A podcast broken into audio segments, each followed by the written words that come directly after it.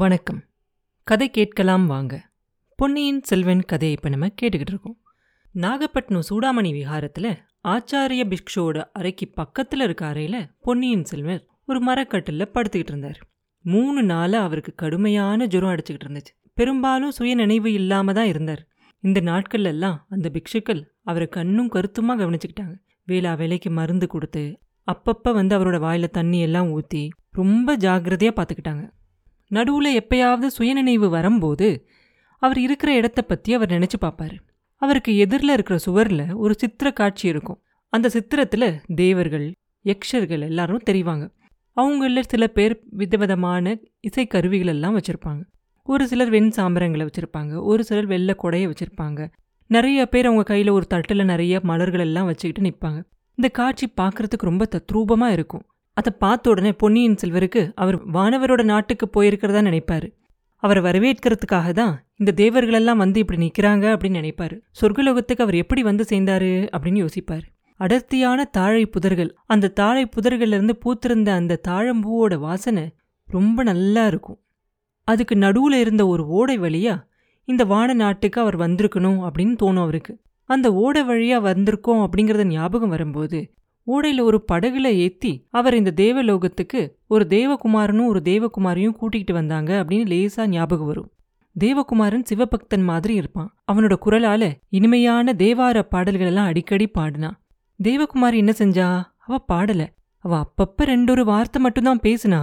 அதுவே தேவகானம் மாதிரி இருந்துச்சு. ஆர்வத்தோடையும் அன்போடையும் அடிக்கடி நம்மளை பார்த்துக்கிட்டே இருந்தா. அவங்க ரெண்டு பேரும் இப்போ எங்கே? வானவர் நாட்டில் தேவர்களை தவிர புத்த பிக்ஷுக்களும் முக்கியமாக இருப்பாங்க போல தெரியுது.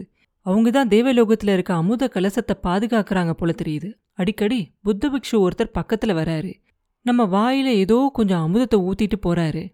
தேவலோகத்தில் மற்ற வசதியெல்லாம் எப்படி இருந்தாலும் தாகம் மட்டும் அதிகமாகவே இருக்குது. இன்னும் கொஞ்சம் அதிகமாக இந்த புத்த பிக்ஷு நம்ம வாயில் அந்த அமுதத்தை ஊற்றக்கூடாதா? தேவலோகத்தில் கூட ஏன் இந்த தந்திர புத்தி? ஒருவேளை அமுதத்தை ஒரே அடியாக அதிகமாக குடிக்கக்கூடாது போல தெரியுது. இது அமுதமா இல்லை ஒருவேளை ஏதாவது மதுபானமா? சிச்சி, பிக்ஷுக்கள் கேவலம் மதுவை கையால் கூட தொடமாட்டாங்க. ஆனால் நம்ம வாயில் இவர் ஏதோ கொண்டு வந்து ஊத்துறாரு. இவர் ஊத்துறனோட நமக்கு ஏன் மயக்கம் வருது? இப்படியே மூணு நாலு பொன்னியின் செல்வர் தேவலோகத்திலையும் எதுவுமே சம்மந்தமில்லாத உலகத்திலையும் மாறி மாறி காலம் கழிச்சதுக்கு அப்புறமா நாலாவது நாள் காலையில் தூங்கி எந்திரிக்கிற மாதிரி, தூக்கத்துலேருந்து எந்திரிக்கிற மாதிரி எந்திரிப்பார். அப்போ அவருக்கு பூரணமான சுயநினைவு வந்துடும். உடம்பு கொஞ்சம் பலவீனமாக தான் இருக்கும், ஆனால் உள்ளம் தெளிவாக இருக்கும். எதிரில் சுவரில் இருக்கிற உருவங்கள் எல்லாம் சித்திரங்கள் தான் அப்படின்னு தெரிஞ்சுக்குவார். அந்த தேவர்களெல்லாம் அவருக்காக காத்துக்கிட்டு இருக்கல, புத்தருக்காக காத்துக்கிட்டு இருக்காங்க அப்படிங்கிறதையும் பார்த்து தெரிஞ்சுக்குவார். இன்னொரு சுவர்லையும் புத்தரை பற்றின படங்கள் தான் வரைஞ்சிருக்கும். அதெல்லாம் பார்த்த உடனே நம்ம ஏதோ புத்த விகாரத்தில் தான் இருக்கோம் அப்படின்னு அவருக்கு தோணும். இலங்கையிலிருந்து அவர் அந்த பிரயாணம் தொடங்கினதுலேருந்து என்னென்னலாம் நடந்துச்சு அப்படிங்கிறத யோசிச்சுக்கிட்டே வருவார். வந்தியத்தேவனும் அவரும் அந்த கடலில் அலமோதி அலமோதி கை சளைச்சு போன வரைக்கும் தான் அவருக்கு ஞாபகம் வரும். அதுக்கப்புறம் ஒரே குழப்பமாக இருக்கும். அப்போ அங்கே ஒரு புத்த பிக்ஷு வருவார். வழக்கம் போல் அவர் கையில் ஒரு அமிர்த கிண்ணத்தை எடுத்துக்கிட்டு வருவார். இளவரசர் பக்கத்தில் வந்த உடனே அவர் நல்லா இளவரசரை ஒத்து பார்ப்பார். இளவரசர் உடனே கையை நீட்டி அந்த கிண்ணத்தை வாங்கி அதில் இருக்கிறது என்ன அப்படின்னு பார்ப்பார். அது தேவலோகத்து அமுதம் இல்லை அப்படின்னு அவருக்கு தெரிஞ்சிடும். மருந்து இல்லை மருந்து கலந்த பால் அப்படின்னு தெரிஞ்சுக்குவார். உடனே பிக்ஷுவை பார்த்து, சுவாமி, இது என்ன இடம்? நீங்கள் யார்? எத்தனை நாளாக நான் இங்கே படுத்துக்கிட்டு இருக்கேன் அப்படின்னு கேட்பார். பிக்ஷு அதுக்கு ஒன்றுமே பதில் சொல்லாமல் திரும்பி போயிடுவார். அடுத்த அறைக்கு போய் அவர், ஆச்சாரியாரே, ஜுரம் நல்லா தெளிஞ்சிருச்சு, நினைவு பூரணமாக வந்துருச்சு அப்படின்னு சொல்கிறது இளவரசரோட காதலையும் இந்த அறையில் விழுகும். கொஞ்ச நேரத்துலலாம் அந்த வயசான பிக்ஷு ஒருத்தர் அந்த பொன்னியின் செல்வர் இருந்த அறைக்குள்ளே வருவார். கட்டிலுக்கு பக்கத்தில் வந்து அவரும் இளவரசரை ஒத்து பார்ப்பார். ஒத்து பார்த்துட்டு சிரிச்ச முகத்தோடு சொல்லுவார், பொன்னியின் செல்வா, நீங்கள் இருக்கிற இடம் நாகப்பட்டினம் சூடாமணி விகாரம். கடுமையான குளிர் ஜுரத்தோடு நீங்கள் இங்கே வந்து மூணு நாள் ஆகுது. உங்களுக்கு இந்த சேவை செய்கிறதுக்கு நாங்கள் கொடுத்து வச்சுருக்கோம். நாங்கள் பாகியசாலி அப்படின்னு சொல்லுவார். நானும் பாகியசாலி தான். இந்த சூடாமணி விகாரத்தை வந்து பார்க்கணும் அப்படின்னு எனக்கு ரொம்ப நாள் ஆசை இருந்துச்சு. இந்த பக்கமாக ஒரு தடவை துறைமுகத்துக்கு போகும்போது வெளியிலேருந்து இதை பார்த்துருக்கேன். அந்த கடவுளோட அருளால் நான் இங்கே வந்து தங்குற மாதிரி ஆயிருக்கு. சுவாமி, எப்படி நான் இங்கே வந்து சேர்ந்தேன் சொல்ல முடியுமா அப்படின்னு கேட்பார் அருள்மொழிவர்மர். இளவரசே, முதல்ல உங்களோட கையில் இருக்க மருந்து சாப்பிடுங்க, எனக்கு தெரிஞ்ச விவரத்தை சொல்கிறேன் அப்படிம்பாரு பிக்ஷு. இளவரசரும் அந்த மருந்தை குடிச்சிருவார். குடிச்சிட்டு சொல்லுவார், ஐயா, இது மருந்து இல்லை, தெய்வாமிரதம். என் மேலே நீங்கள் இவ்வளோ அக்கறை காட்டி எனக்கு வைத்தியம் செஞ்சதுக்கு ரொம்ப சந்தோஷம். ஆனால் இதுக்கெல்லாம் நான் உங்களுக்கு நன்றி சொல்ல போகிறதில்ல அப்படின்னு சொல்லுவார். ஆச்சாரிய பிக்ஷு சிரிச்சுக்கிட்டே சொல்லுவார், இளவரசே நீங்கள் நன்றி சொல்ல வேண்டிய அவசியமே இல்லை, நோயாளிக்கு சிகிச்சை செய்கிறது பரமோத்தம தர்மம் அப்படின்னு புத்த பகவான் சொல்லியிருக்கார். நோய்பட்ட பிராணிக்கு கூட சிகிச்சை செய்யணும் அப்படிங்கிறது புத்த தர்மத்தோட கட்டளை. உங்களுக்கு சிகிச்சை செய்ததால அதிகமான விசேஷம் ஒன்றும் இல்லை. சோழ குலத்துக்கு நாங்கள் ரொம்பவும் கடமைப்பட்டவங்க. உங்கள் அப்பா சுந்தரச்சோள சக்கரவர்த்தியும் உங்கள் அக்கா இளைய பிராட்டியும் புத்த தர்மத்துக்கு எவ்வளவோ ஆதரவு கொடுத்துருக்காங்க. இலங்கை அனுராதபுரத்தில் புத்த விஹாரங்களை புதுப்பிச்சு கட்ட நீங்கள் ஏற்பாடு செஞ்சுருக்கதும் எங்களுக்கு தெரியும். அப்படி இருக்கும்போது நாங்கள் செஞ்ச இந்த சின்ன உதவிக்காக உங்ககிட்ட நன்றி எதிர்பார்க்கலை அப்படின்னு சொல்லுவார் புத்த பிக்ஷு. உடனே இளவரசர் சொல்லுவார், ஆச்சாரியரே நன்றி சொல்கிறத பற்றி அந்த முறையில் நான் சொல்லலை.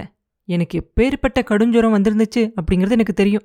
இந்த துரம் வந்தவங்க எப்படி இருப்பாங்க அப்படிங்கிறத நான் இலங்கையில் பார்த்துருக்கேன். நியாயமாக இதுக்குள்ளே வானவர் உலகத்துக்கு நான் போயிருக்கணும். அங்கே தேவர்களெல்லாம் என்னை வரவேற்கிறதுக்காக காத்துக்கிட்டு இருந்திருப்பாங்க.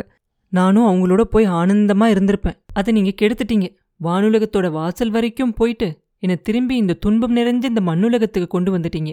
அதனால எனக்கு நீங்கள் நன்மை செஞ்சுட்டு தான் நினைக்க வேண்டாம். அதனால தான் உங்களுக்கு நன்றி செலுத்த போகிறதில்ல அப்படின்னு நான் சொன்னேன் அப்படின்னு சொல்லுவார் இளவரசர்.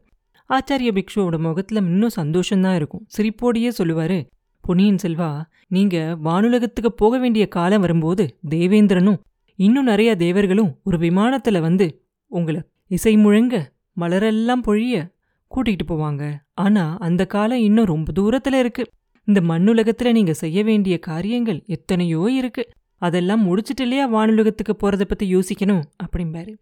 அது வரைக்கும் சாஞ்சு படுத்திருந்த பொன்னியின் செல்வன் நிமிர்ந்து உட்காந்துருவார். உட்கார்ந்துட்டு சொல்லுவார், ஆச்சாரியரே நீங்கள் சொல்கிறது உண்மை. இந்த மண்ணுலகத்தில் நான் செய்ய வேண்டிய சில காரியங்கள், சாதிக்க வேண்டிய காரியங்கள் இன்னும் இருக்குது. இந்த சூடாமணி விஹாரத்தை ஒரு சமயம் வெளியிலேருந்து நான் பார்த்தேன். அனுராதபுரத்தில் இருக்க ஸ்தூபங்களையும் விஹாரங்களையும் பார்த்தேன். அங்கே இருக்கிற அபயகிரி விஹாரத்தை மாதிரி பெருசாக இந்த சூடாமணி விஹாரத்தை புனர்ஜென்மம் செய்யணும் அப்படின்னு நினைக்கிறேன். அதை நான் செய்ய தான் போகிறேன்.